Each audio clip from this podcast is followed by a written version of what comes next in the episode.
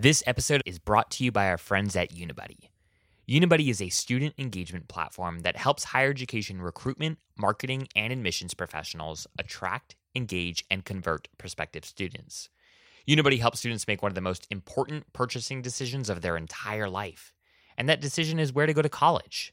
One of the ways they do this is by giving prospects real time access to real people at your university. Here's how it works.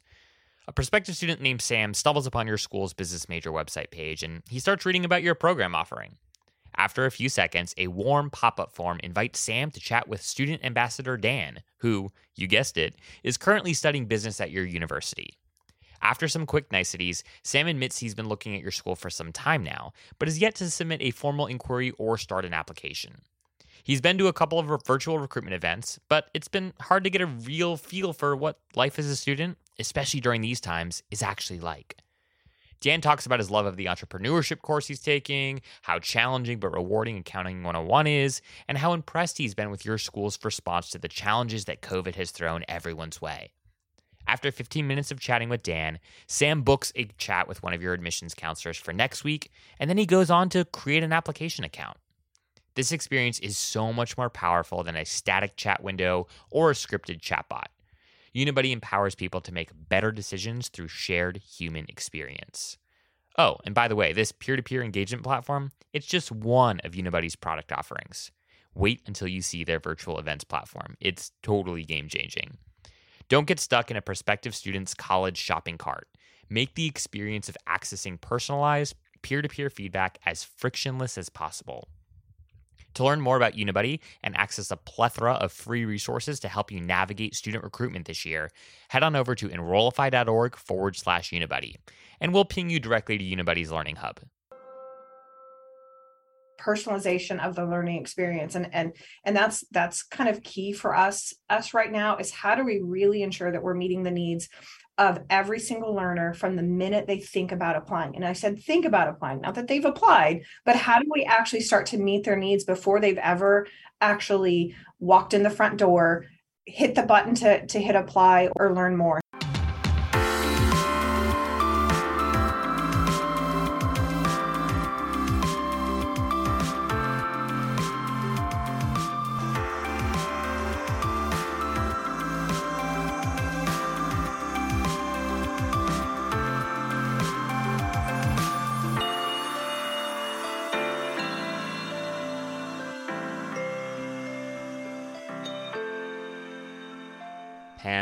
Pam, good morning. How are you both? Feeling fantastic. It's Friday Yeah. Eve. Friday Eve. Friday Eve. Friday best Eve. I love that. That's great. Yeah, I'm gonna use that more. Um, well, I'm I'm thrilled to be finally having this conversation due to lots of scheduling conflicts and sickness and and uh, and all the just fun things that summer brings. We've had to reschedule this this interview uh, a few times, um, but I'm excited to finally be chatting with you both. And in order to help the listeners kind of get to know each of you in in a little bit more detail, I I've got kind of just like a fun question to get us going, and then we'll dive into into the meat of the conversation. And, and the question that I came up with for both of you was to talk about something that's a little bit like weird or strange that you both do and or think right so it doesn't have to be the same thing obviously but like what is something weird that you believe or that you that you do um and or think and, and dustin we'll start with you and then we'll uh, head on over to you pam Okay, sounds good. And Pam, just so you know, we only have one hour, so I know uh, for this. So I'll, I'll keep my thoughts about aliens for a different podcast. I'll try to keep it somewhat uh, academic in nature. I tell you what, I believe uh, low key areas that higher ed, especially online higher ed, could learn a lot from. But there, I don't feel like it's being looked at very much or looked down upon. Is Twitch and TikTok. Hmm. I think the uh, differentiation of media and how people are consuming media has changed dramatically. And I think we're thinking of kind of like old school ways of how to co- develop content and whatnot. But I think if we really dove into what Twitch is doing really well at of engagement and what TikTok is doing uh, with short, bite size pieces of uh, content that's very highly developed. I mean, 15 year olds are making really good content on on TikTok.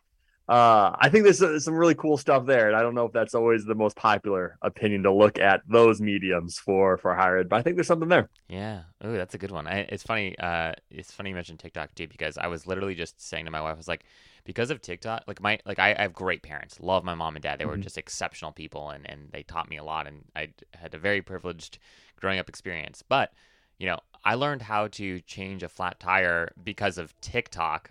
You know, Yes. not not my dad, and I learned more about how to cook from TikTok than from my mom, right?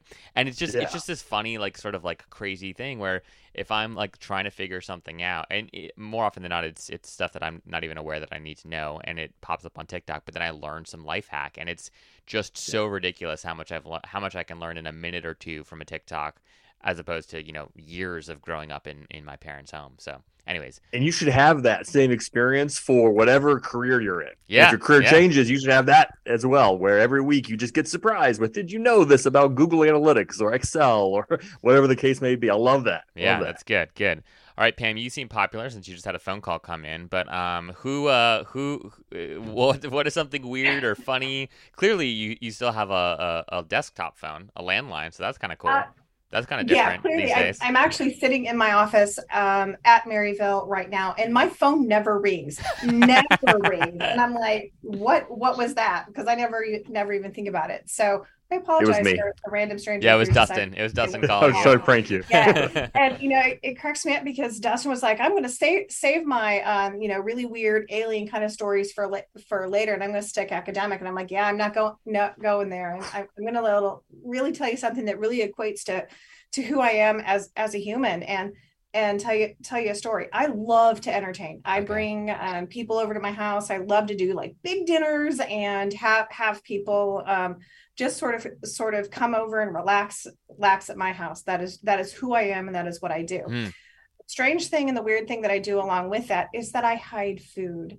Um, i am deathly afraid and this this this is a part of the designer in in me o- overall is um, i might make you this entree but there might be an entree over there in reserve or dessert over there in reserve in case that one doesn't doesn't turn out. Huh. and and it really is just um, comes back and equates to the to the designer and me because we always have a backup plan.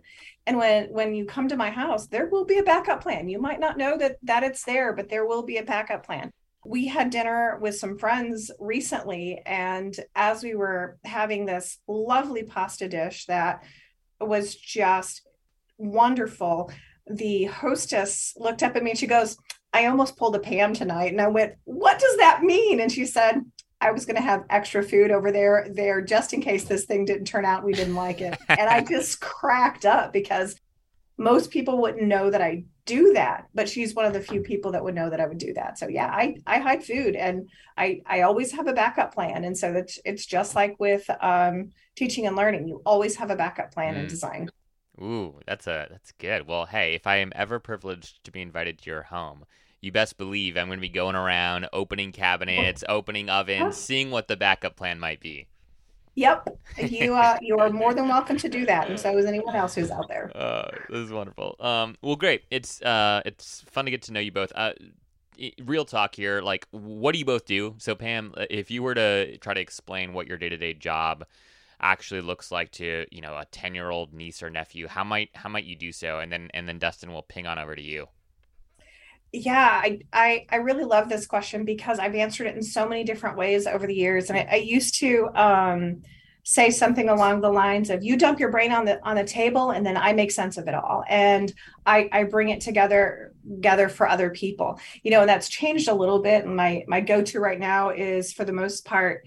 Um, I ensure faculty can teach and students can learn, and that's the crux of everything we do. Is you know we we work together to ensure faculty have everything that they need to be successful students have everything that they need to be be successful. I almost equate it to being like a chef in a five star star restaurant. Our Mm. subject matter experts like dustin they come to us with these wonderful ideas of, of what they they want to do and really um, who they want to reach. And together we sort of create that recipe that ensures the best um, environment and experience for learners. Every kitchen is unique. The spices might might be the same in, in each cabinet, but how you put those spices together and how you actually create the meal sets one team apart from another. And you know, here at Maryville, I think we're we're very blessed because we have some secret ingredients um, in in our cabinets, and we can do some really cool things. Ooh, I like that. That's uh, that's a really nice way of of articulating a you know what you do without using a bunch of jargon. Um, so that's always hard to do. Whenever you ask these questions, you typically get like, "I'm the VP of marketing and student affairs and VP of marketing and you know enrollment management for this school," and and that's fine too. But I I always appreciate when people can help put a little bit more color, uh, a deeper understanding of what what it is that they actually spend their time doing uh, each day. So, Dustin, what about you? What how, how would you answer that question if your ten year old niece or, or nephew were to come up and, and ask you, Uncle Dustin, you know, what do you actually do? How uh how would you respond? Yeah, absolutely. And first, before that, Zach, can we agree that after Pam's first two uh, answers, I'm very hungry now. First was the Dude, spices. I know, I know. First was the spices. I'm glad or you first said was the food, then the spices. Uh, yeah, pretty sure. Yeah, the, yeah, the audience is gonna hear my stomach rumbling soon. You know, yeah, just- yeah, yeah, So, I, yeah. I'm hungry now. My job Okay. here is done. uh, okay, so 10 year olds. So at the end of the day, um, I'm a teacher, right? I think a teen- I'm a teacher who basically helps people and businesses communicate. So if I was talking to a 10 year old, okay, I'm gonna take this literal, Zach. I'm gonna take this a literal 10 year old. So I'm gonna okay. So take Fortnite. Every everyone every 10 year old plays Fortnite, right? So with Fortnite, to make that game, the team had to communicate with one another, right? Organizational communicate. They had to talk to one another, figure out what the map's going to look like, etc. I help them do that.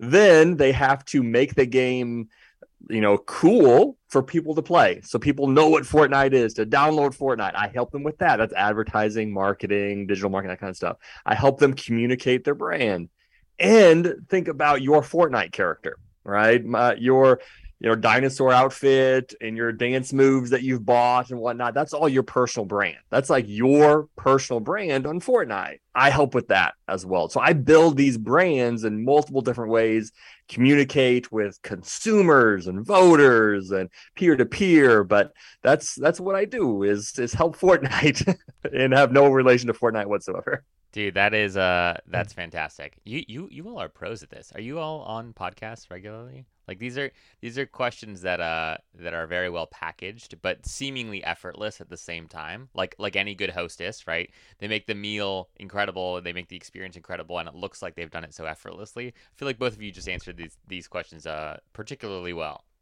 Zach, I'm gonna tell you the secret. When I've been looking forward to this podcast, so I've had Pam call me for an hour every night for the last couple of weeks and just ask me questions so we could and I eat during the time. That's great. That's great. Um, well, I, I'm excited for our chat in particular because we look and we have a number of people that come on the show. We have a, you know, people that work as, as VPs of, of marketing, VPs of enrollment management. We've had college and university presidents on the show. We've had folks that are building out social media strategies for a small to medium sized uh, liberal arts institution and, and, and everyone in between. Um, we've had SEO experts, right? We've had folks come and talk specifically about uh, storytelling through Instagram ads, and so the the diversity of people that we've been able to bring on this show has been has been quite incredible. Um, and I'm, I'm very grateful for those who are willing to spend an hour of their of their day with me. But um, we we haven't had as many people on to talk about sort of the the product experience of higher education, like developing innovative and, and differentiated products and experiences, and folks that are really working on any sort of like learning design um, component folks that are folks that are really kind of innovating and thinking through new course curriculum development etc so i'm excited for this conversation because again it's just it's not one that i've had too often on on this show. Um, and I know that both of you are are pretty uh, deep into the work that Maryville's doing on university product and experiential offerings. And so, before we kind of dive into some of the solutions, some of the things that you all are thinking through, some of the experiments, if you will, that you're running at Maryville, I'd love for each of you to just talk a little bit about some of the threats uh, and challenges that you see in the industry right now. And obviously, there there there are many. So pick you know one or one or two of the things that you're most focused on. Um, and and Dustin, let's let's start with you for for this question.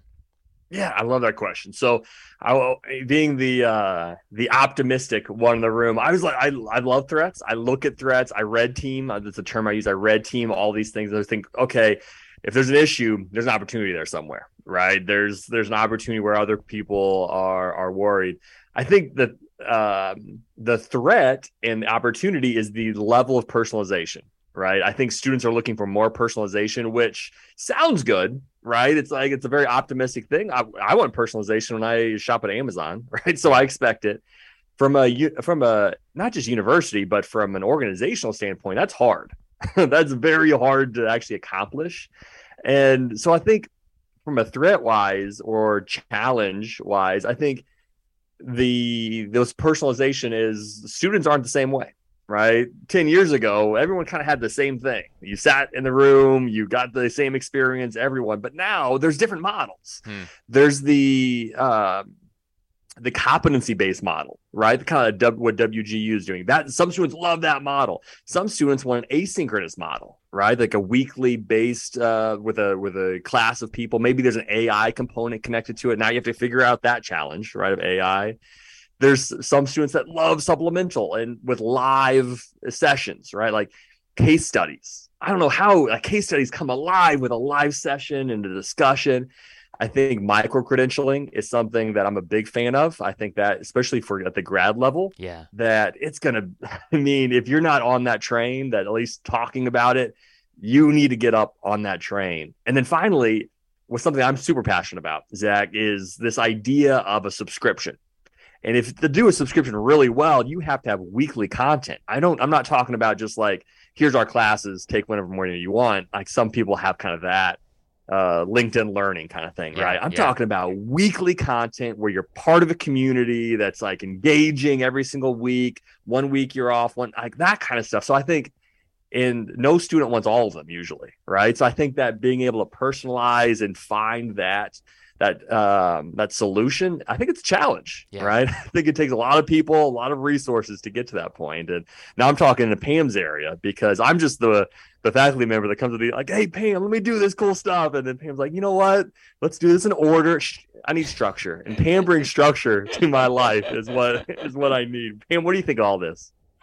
Um, I I believe in structure, but structure without boundaries. So there, mm-hmm. so so there there you go. And you know what, Dustin, I really like how you know you talked about um, personalization. I think personalization is absolutely key. It's it's essential for the next generation uh, of learners micro micro credentialing that is you know one of those topics that is just out there everywhere where right now as well as kind of the conversation around the subscription model but before i come back to, to a couple of those I, I just want to throw out um, a couple of things that I, I see as true threats mm. to the future of, yeah. of education complacency you know people have been doing the same thing for so long and tradition sometimes gets in the way and as as we think about the bureaucracy and the cost and you know there's so much that uh, that's out there right now you know you can you can throw learning in any medium and people can can digest it it doesn't necessarily mean that it's good quality learning experiences for for those folks on on the other end and we need to be certain that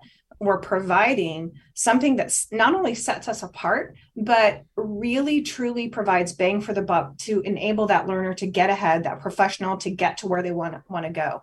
And you know, we do that through exactly what Dustin was saying, that that personalization of the learning experience. And and and that's that's kind of key for us us right now is how do we really ensure that we're meeting the needs of every single learner from the minute they think about applying. And I said, think about applying, not that they've applied, yeah. but how do we actually start to meet their needs before they've ever actually walked in the front door hit the button to to hit apply or or learn or learn more. So thinking about that personalization side the micro credentialing i think there's so many different avenues that we can take from a micro credentialing standpoint. We're we're um, always looking at different kinds of, of certificates that are formalized but I, I think with that is like the informal micro credentialing that goes along with it. Um, the badging that you see pretty much everywhere that sort of sets folks apart to say i have learned something in this area and making sure that we are able to put um, re- not necessarily formality around it, but really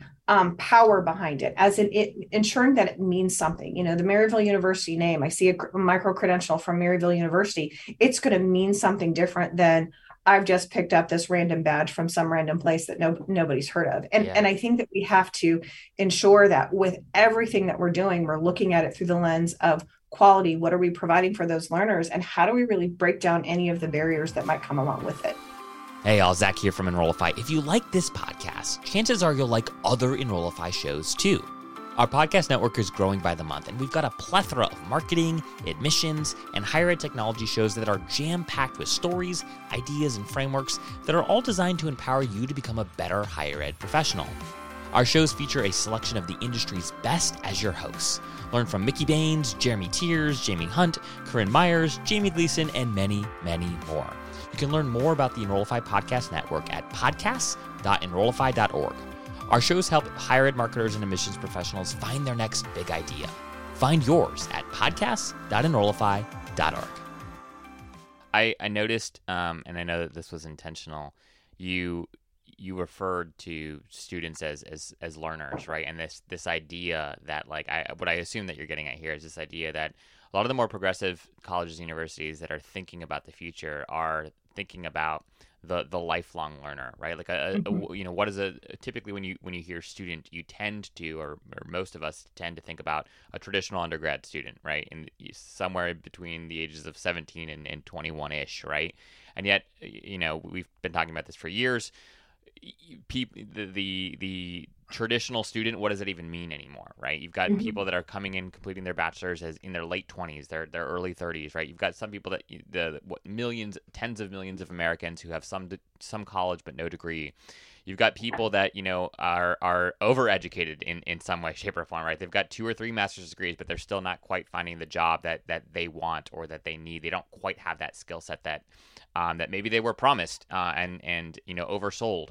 And so this this idea that it's the, the more progressive institutions are changing language around the you, we we are all lifelong learners. We we need as a society we should be constantly learning. And what better place to continue your learning journey than at your your your local college or university. And yet that's such a paradigm shift in the way that many schools have thought about their value proposition to the marketplace. So I just wanted to call out. I, I love I love that you're you're you all are clearly thinking this way.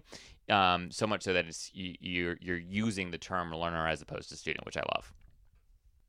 And Zach, to your point, I, a hot take. I, I, I, imagine these 10 years that we're in right now, we'll see more change to higher education than 100 years, yeah. just because of that boiling point where you're, you were talking about this change of mentality. And some will not come out those 10 years great, but yeah. some will absolutely excel. Pam, you were about to you know i'm i'm really the the epitome of that that non-traditional learner. It took me seven years to get my undergraduate degree. Seven years going part-time in the evenings in the weekends. I was never traditional in any way, way shape or form. And, and i think that that that's what makes makes my eyes my mind mindset towards uh, the learning process just a little little bit different because mm. i've been there. Yeah. i've been been on the other side. And you know I, I think that that's something that we do really really well here is we're not you know focused just solely on on those you know 17 to 22 year olds.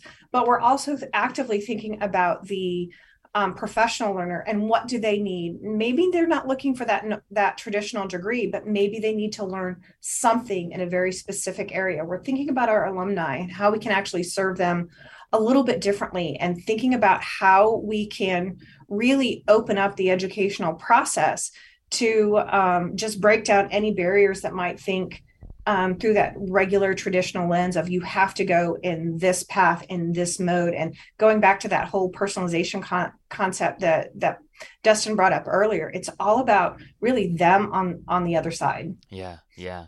I i'd love for you to talk a little bit pam about um, from a, from a learning design and development standpoint how are how are you and the team at Maryville thinking about kind of overcoming these these threats and challenges? So you talked about complacency, right? You talked about the need to to innovate and personalize uh, experiences and and and content to to different sort of like ever ever unique sets of learners. How are you all practically doing this? And and I guess anything you can share with us about some of the questions you ask you all ask yourselves when developing something new and or some of the things that you're in the process of developing right now yeah great um, I, I, I think that that for us as we're looking at at learning and, and what folks are um, really wanting you know we we think about the traditional model we've talked about the fact that it, that it needs to change and really enabling access and opportunity is everything it's not enough to develop a rock solid course. I mean, we can we can work with Dustin to create the best course um, on the planet that would benefit any learner and every worker out there.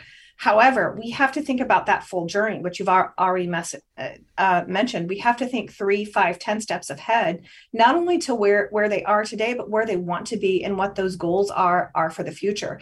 And from from a learning learning design stand, standpoint, it comes back to really that the personalization side of things through really personalized learning process think about you know i think dustin mentioned the artificial intelligence engine earlier and you know thinking about how we can integrate really smart technologies artificial intelligence machine learning and really um, those mechanisms yeah. that enable us to dig deeper and learn more just because I want to, not because there's a course or I need to write a paper on something, but really I'm interested in this topic. How can I learn more and ensure that that what I'm learning is coming from that reputable source? I'm not just not going out to Google and finding things, but I'm really thinking about um, how learning is different and really how we can ensure that that anyone who who comes um, in our doors um, sits in any of our courses have everything that they need at their fingertips to move forward and that's that's a different experience it's not just here here is that traditional box where a faculty person might come in and say here's what we want want to learn here's what we need. But we're also thinking about okay what might that learner not have that they need to be successful in this course? What does that exceptional learner also want to be able to extend that content differently and to apply it differently within within their own professional environment? So thinking about the spectrum not just the in, the individual within the classroom but the spectrum not only here here at maryville but as that professional worker in the field and where they want to go and how can we help get them there yeah. inside or outside of the class. Yeah yeah. So well said. Dustin would you add anything to that? Yeah i think and we're looking at what students are using right now right? So what when we would say students i mean people I mean, what are people using outside of college? I mean, they are using Netflix, they are using these other services. How are they using Amazon? How are they using Disney Plus? How are they using these Walmart, Target, and saying, okay, we need to look outside of just higher education and say, how are people communicating now, taking information now? Uh, using their accounts now. I think we can look outside to say, okay, we need to be part of this kind of digital transformation of society yeah. and say we can't just be living in a corner by ourselves and say in our ivory tower we've done this for 100 years sort of thing. Yeah. Um i, I think it's hard though all right? I think it can be hard to do for some cultures. Yeah. But ahead, it's it, it becomes easier when you start to bring together the right people within the institution and the experts outside of the institution to help share their knowledge. And I, I think that that's a difference maker with us at Maryville is we are connected to um, so many different experts in the field that we are just starting to mine their mine their knowledge and asking them how they can share that knowledge with our our learners but also the great greater professional field as well yeah yeah I, i'd love your all's thoughts on so you know one of the one of the things that we're we're seeing throughout the industry is is is these boot camps pop up right um these aren't new things, right? Lambda School, which is now called the something institute, um, the Bloom Institute, I believe.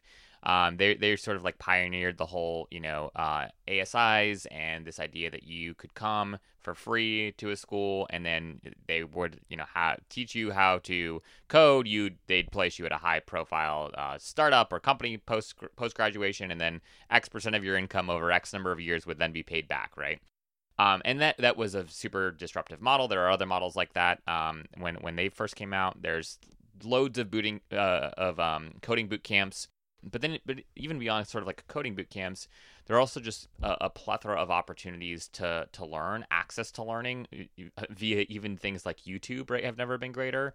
Um, and we're what we're also seeing is like media companies. Like I think of like Morning Brew and like Morning Brews, who you know Business Insider acquired. They're spinning up these really dynamic, super interesting, you know, four to six to eight to twelve week courses, and they're getting faculty who are you know the chief operating officer at you know Shopify, or they're getting the chief marketing officer at Athletic Greens, right? Social media managers at you know Company X, right? Teaching these these courses and I was chatting with one of uh, their, head of education a, a, a few weeks ago, and um, one of the things she said, which like really stuck out to me, is you know, e- education today. A lot of the the the questions and, and suggestions and, and whatnot that they're getting from their students is we want timely content right like we want we want case studies that like happened in our in our lifetime like not like not like not like you know a kodak case study from 40 years ago right like and i think that one, one of the things one of the biggest challenges that i see is how can education be able to dynamically change their content at a rate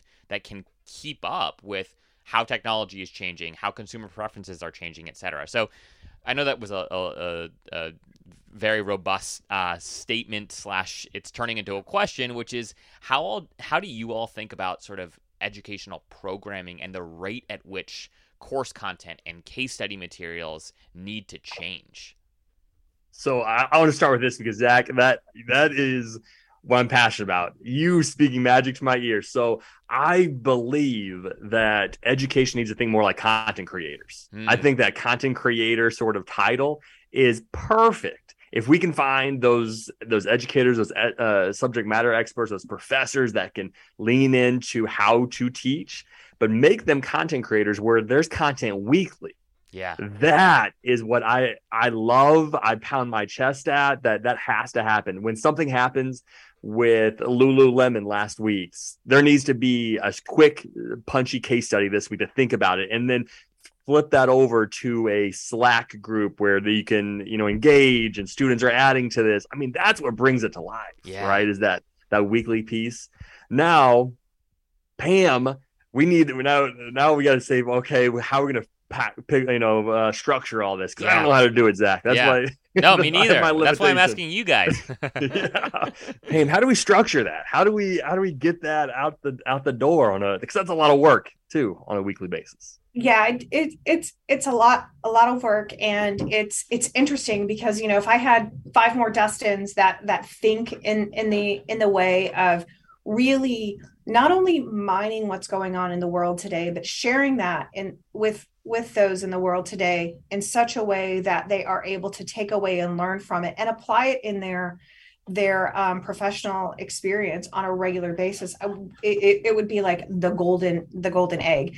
And um, so you you truly were talking dustin's world right there. That is that is his passion. How do we make it happen? We are working on on that yeah. for for maryville. We are actively investing in um, not only resources, technological resources, like ensuring that content creators have the right technology at their fingertips to be yeah. able to to turn content around um, quickly but also taking away the fear and the boundaries that go go along with it because not everyone has the uh, mindset that i can just go in sit down and i've got some great something or other that i can share every single week. Yeah. They do.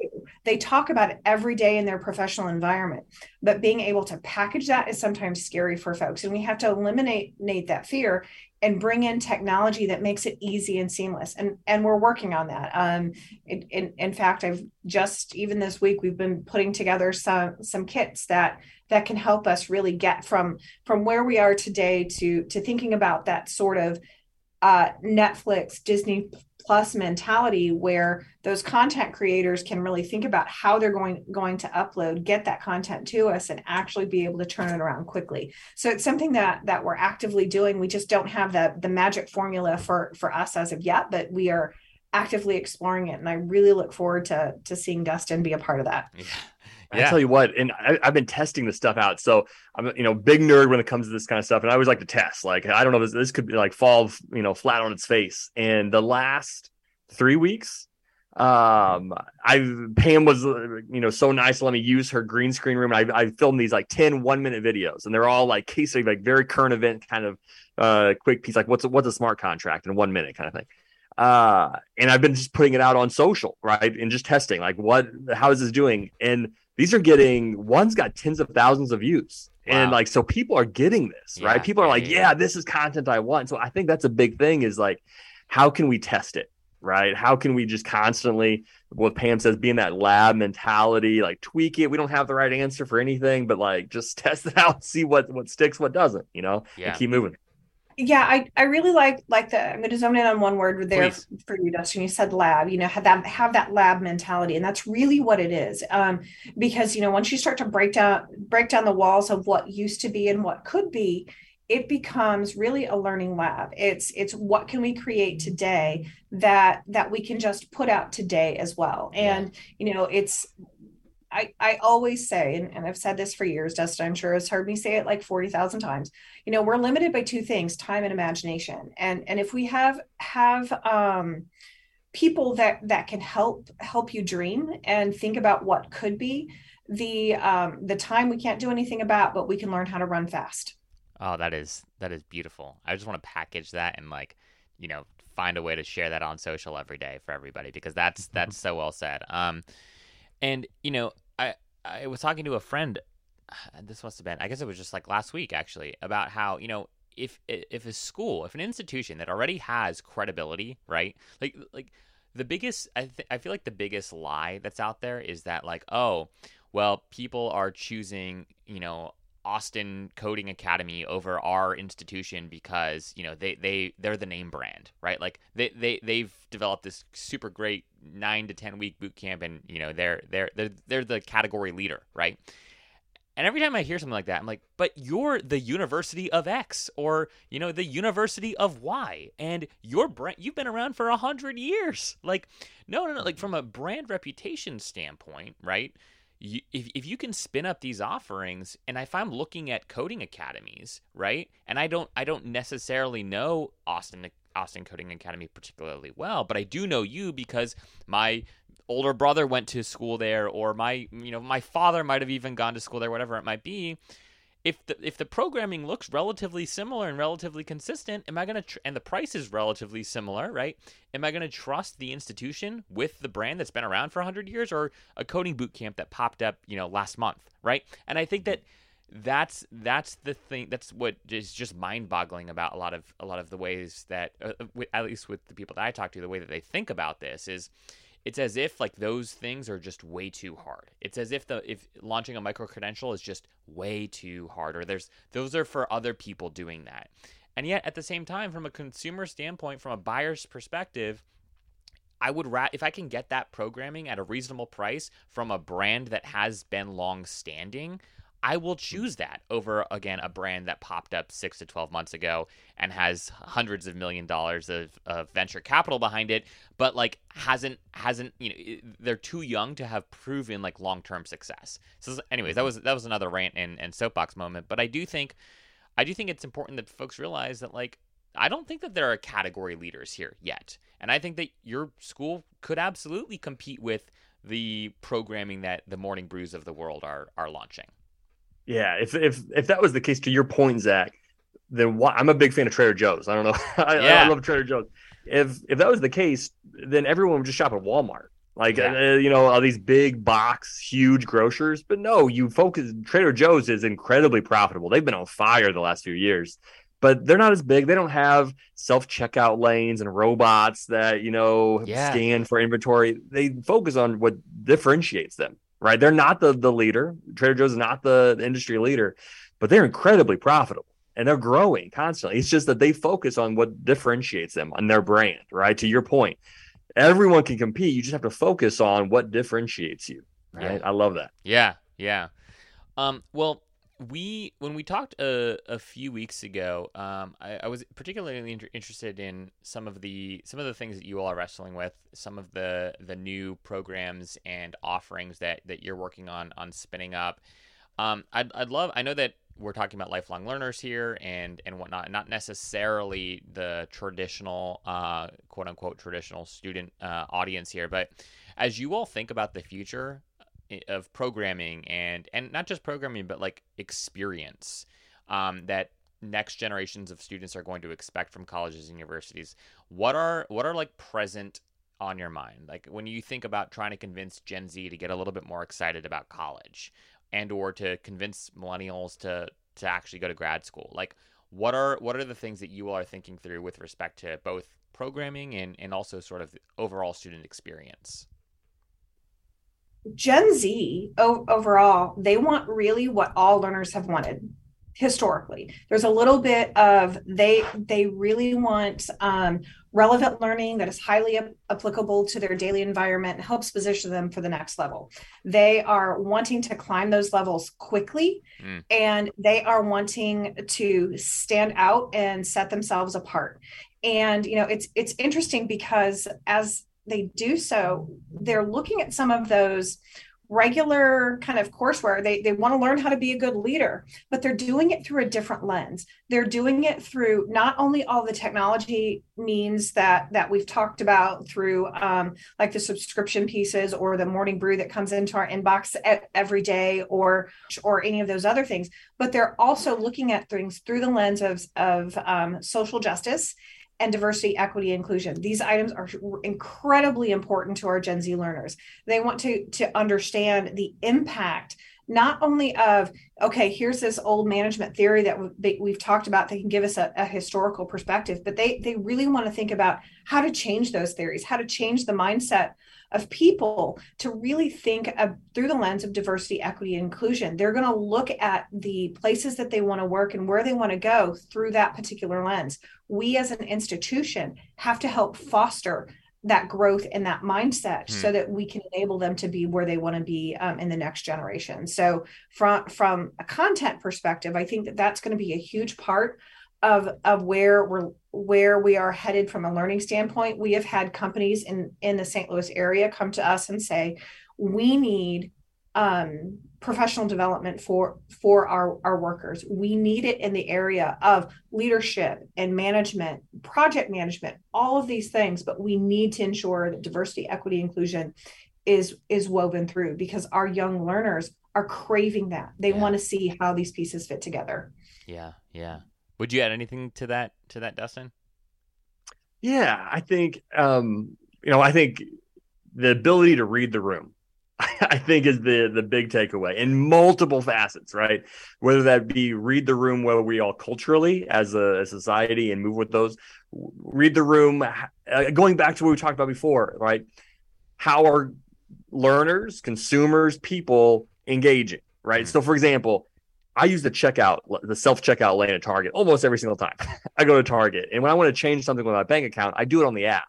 Yeah, yeah. If you're at a school that you have to fill out forms and walk to offices, like that, you got to make changes. Same thing with students now expect they speak this language of i'm trying to get netflix or tiktok or spotify to learn me through the algorithm if the our school isn't learning you through an algorithm, we're messing up. There's yeah. so much data that we can support you through those kind of things, right? Yeah. I think those uh, Pam, you're about to jump in. Like, there's so many of these areas we can learn from outsiders. Of to we need to make these changes. If Apple's iOS is amazing, it makes me feel good, but our LMS feels like 2015 or 2012. like we're messing up somewhere, right? We got to make these changes. Pam, what do you think all this?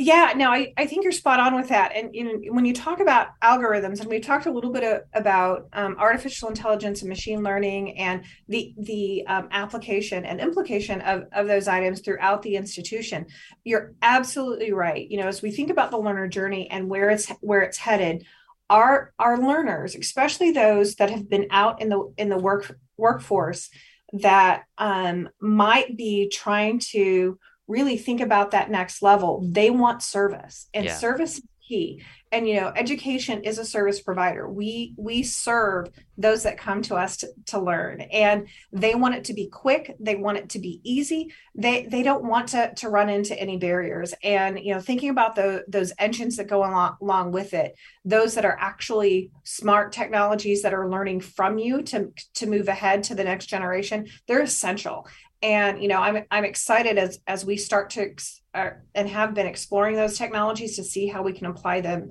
apply them here and how we can actually change the learner journey to ensure that you have what you need at your finger fingertips before you actually anticipated that. So it's, it's really about anticipating their needs before they ever even know that they have a need. Yeah. Yeah. And that's what like the best like product companies have have always mm-hmm. done mm-hmm. right? Like to Steve Jobs, what he's famous for saying something like, "Customers don't know what they want until we show it to them, right? And then yeah, and then they want it, right? So, yeah, that's that's that's super interesting. Um, and, and also I was just thinking about like your going out to the community, building building relationships with local employers, and them talking about the programming that they need.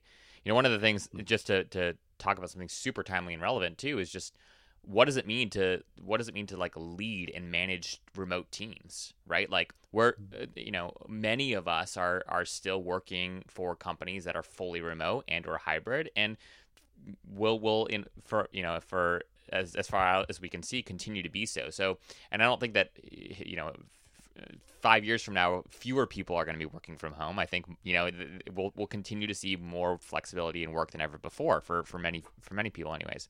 And like, yeah, what does it look like? This is something like I struggle with, right? Like. I, I was used to being in an office with people that I could talk to, that I could lead. We'd get into a, a whiteboard uh, room, kind of do a big brainstorm trying to brainstorm over Zoom sucks, right? Trying to figure out mm-hmm. how to performance manage people, how to ensure that you're giving your people what you need over quick check-ins here and there via Zoom is is is quite difficult. It's harder to get a to get an assessment of how you're doing it leading your team when you can't just bump in bump into them in the hallway or, you know, barge into their office, right?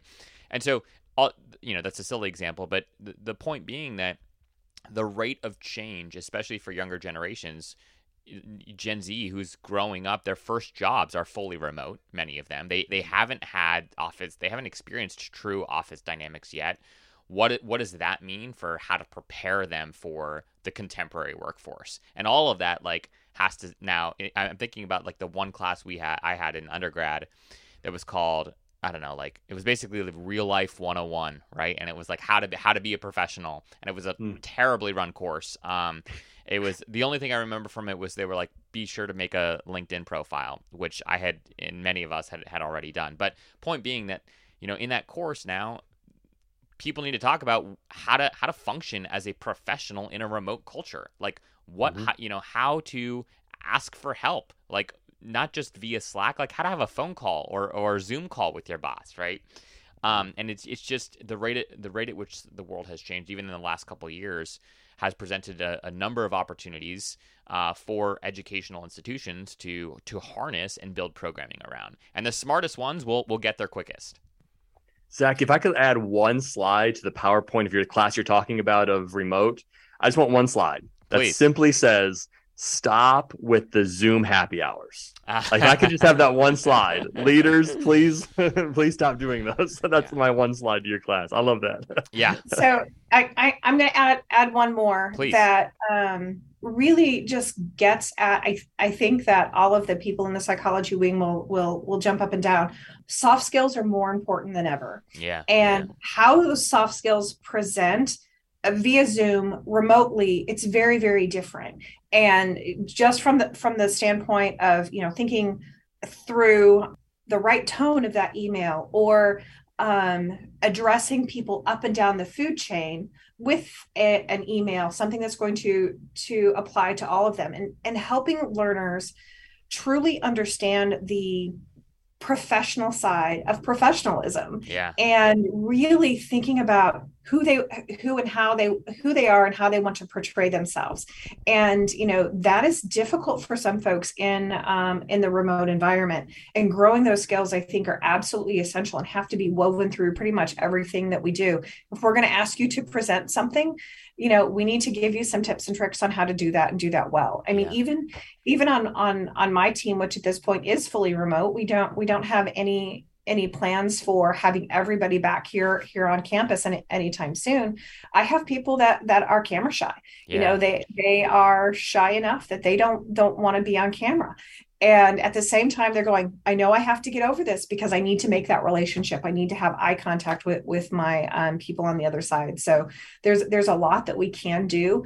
As we talk about everything that's new and inventive and coming we still have some basics that we have to be certain that that we're cultivating within our within our learners. Yeah yeah and i think that that's something that is definitely with younger generations um is is is not not that it's been lost but it's it it takes more time to cultivate given just the access to technology and the way in, in being able to kind of communicate without a lot of eye contact. Um, mm-hmm. wow, I sound I sound like my my dad right now. Um, but so I, I I did have a couple other just questions around how you all think about developing programming for the future, experiences for the future, specifically around who is around the table at your institution having these conversations, right? Like it's great, Pam and, and Dustin, to get in a room, and you guys clearly are, are cut from you know the same cloth. You've got you, you're big thinkers, you're dreamers, you're innovators.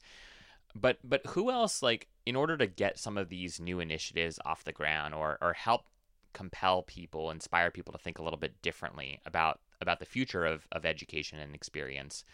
Who who from the university leadership team needs to be a part of these conversations?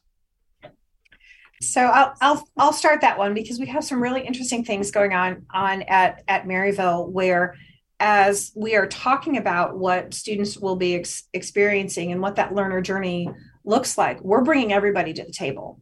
We are um, hosting forums that really talk about what happens with learners when they're with you? What happens with learners when they're with you? Mm. How can we actually get the best picture so that we can understand gaps in in learning and gaps in experience and gaps for for where they can be so you know at, at the institution you know you need to have everyone at the table the conversation becomes different it's not about sort of that that top down traditional here's where we're going and here's where we're headed. Yeah. But i really want to dig into dig in deep to understand what happens with that student when they're running into a barrier maybe in um, setting up their account or thinking about financial aid or how am i going to pay for this or what does my journey look like or how long is it going to take me to get through here? And i need to get done faster ra- rather than than more slowly. So internally I, I think it's important to really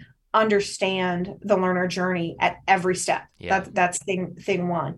But with that, you also have to understand where they are coming from. So you have to ask them good questions before they ever get here to understand that learner coming in. So there's there's a lot of external sort of um, mining of information that that we have to do and then on the flip side we have to understand where they want to be and we need to have have conversations with employers and you know what are what are our learners doing well when they come to you and you first hire them? Where where where if anywhere do you see gaps on on that experience and things that you wish that they, wish that they knew? And so bring all every as many people to the table as as possible. A couple of weeks ago we had um, a a new advisory board for one of our our programs convened for the very first time. And it was so interesting in this very technological field that, that we had people across the spectrum talking about what the, those needs are. So it's really about thinking about the full picture of that professional that we're growing because that's what we're doing. We're growing professionals every every day, and we're we're um, enabling people to become leaders. And how do we do that? And I think the more people we have at the table, the better. I've I've been you know in part of you know other organizations that talk the talk so well you know and it's hard for them to like kind of walk the walk of that and saying i've been at you know at uh an agency before and there was always everyone's got an opinion we've all got good ideas and nothing nothing got done. Nothing whatsoever got done. It was just kind of just circling. So i think it's culturally at a university right? Mm-hmm. do you have a genuine culture not just talking points right? You can have a message strategy all you want but do you have a culture that says yeah you can go out and test stuff you want to go test something? Absolutely. Does that mean I feel I feel comfortable asking for a budget to do something, resources to do something? Do I do I know the people in my learning design office to talk to them, or do I just kind of have to wing it on my own? And if you don't have that, right, which is, I mean, don't, don't be uh you know kicking yourself bring in like uh someone for a week yeah. to help workshop these things yeah. right yeah because i can imagine a lot of people listening would be like ah, we don't have that we live in a silo and that's probably the majority of, of yeah. universities just bring like even if you don't hire a full-time person to do this maybe you have a budget for that maybe you don't bring in one person for a week to ideate yeah ideate do these workshops not like keynote it's like literal workshops where you leave with steps and um, ideas from that group itself i think that just would like help spitfire that movement moving forward to actually get that those uh, wheels turning yeah, I, I love that, Dustin. And I really want to zone, zone in on a, a, word that you, you mentioned. You said culture. You know, it's a, it's a cultural sort of mentality and you know i i fully recognize that you know our culture here is different and because we don't have the same silos that you see in most um, in institution. And you know i'm I, I think that it's been an amazing journey to watch that sort of unfold over the last last few years where the culture of try trying things yeah. you know not being afraid to fail if it doesn't work okay we learn from the situation and we we move we move on and we we refine and we think about what what could be next as opposed to just being stagnant and complacent we're always looking for what can and should be the next generation of exceptional experiences for for our learners. And and the fact that that culture sort of permeates throughout our faculty and throughout our our staff as well i think is just amazing. You know when when i got here um, it's been nine-ish years now 10-ish years somewhere there. One of our newer colleagues down the hallway she's like hey i have to ask I went to a meeting and this happened. I said, "Uh-huh, that's different. We we we are different." And finding the way to ensure that we're we're breeding a culture of change. We're breeding a culture of innovation. We're bringing breeding a culture that ensures that we are looking at what's next. It is just a difference maker, and it's an amazing place to be. Yeah, I mean, and I, I love what you all are saying, and reality is like unless you have some like major endowment unless you are a you know top top name brand uh, household name institution unless you have some sort of niche that you are just the best at um, if, if you kind of fall in the middle like most institutions do in some way shape or form these are the conversations that have to be happening because it's the middle that's going to get hurt right? The the most over the next you know couple of decades um, and and the ones that are having the conversations that you all are having, that are thinking creatively, that are willing to innovate, that are you know willing to say, you know what, enough is enough. We're breaking down these silos. We're gonna figure this out, even if we don't feel like we're totally empowered to do so. Even if even if somebody hasn't like handed us the keys, we're gonna go steal the keys, right? Or we're gonna go freaking build the car and then tell them, hey, look, we've already built the car. We just need the freaking key to start it, right? Those mm-hmm. those are the schools that are gonna be here um, quite frankly, over the next over the next couple of decades, and and and, and not just here, but but also thriving. And the, the folks that aren't in a position to do that or are aren't able to sort of rally from a cultural standpoint in order to make that happen, I, I think it's going to be really tough. So. Uh, you guys are incredible. I've really appreciated our, our time. If folks want to just learn a little bit more of like the nuts and bolts of, hey, how exactly is all of this working from a structural standpoint, from an organizational standpoint, uh, what what would be the best way for for them to get in touch with with both of you? I'd say uh, I'm, I'm, active on LinkedIn. So Dr. Dustin York on on LinkedIn. That's also website drdustinyork.com. But reach out. I'm I, I, tell you when it comes to this ideation stuff, I nerd out about this. Zach, we've had some conversations as well. I just nerd out about these these things. I I've, i just I just literally helped a uh, a B 2 C company we worked a whole week on ideation. They left with these ideas and uh, a, a, timeline for these strategic plan initiatives. So if, if anyone's interested in kind of uh, chatting or getting this kind of ball rolling, I'm a nerd and I live off caffeine and whatever Pam is cooking uh, with the seasonings and spices. That's what keeps me going. So yeah, LinkedIn, Dr. Dustin York, reach out. Awesome. What about you, Pam? Yeah, that's that's a great way to um, reach me as well. I'm not nearly as active um, as as others. I'm I'm a great lurker because I like to absorb and and reflect quite quite a bit. But you can easily reach me there. Pamela Bryan Williams um, is is where you'll where you'll find me, and I look forward to chatting more.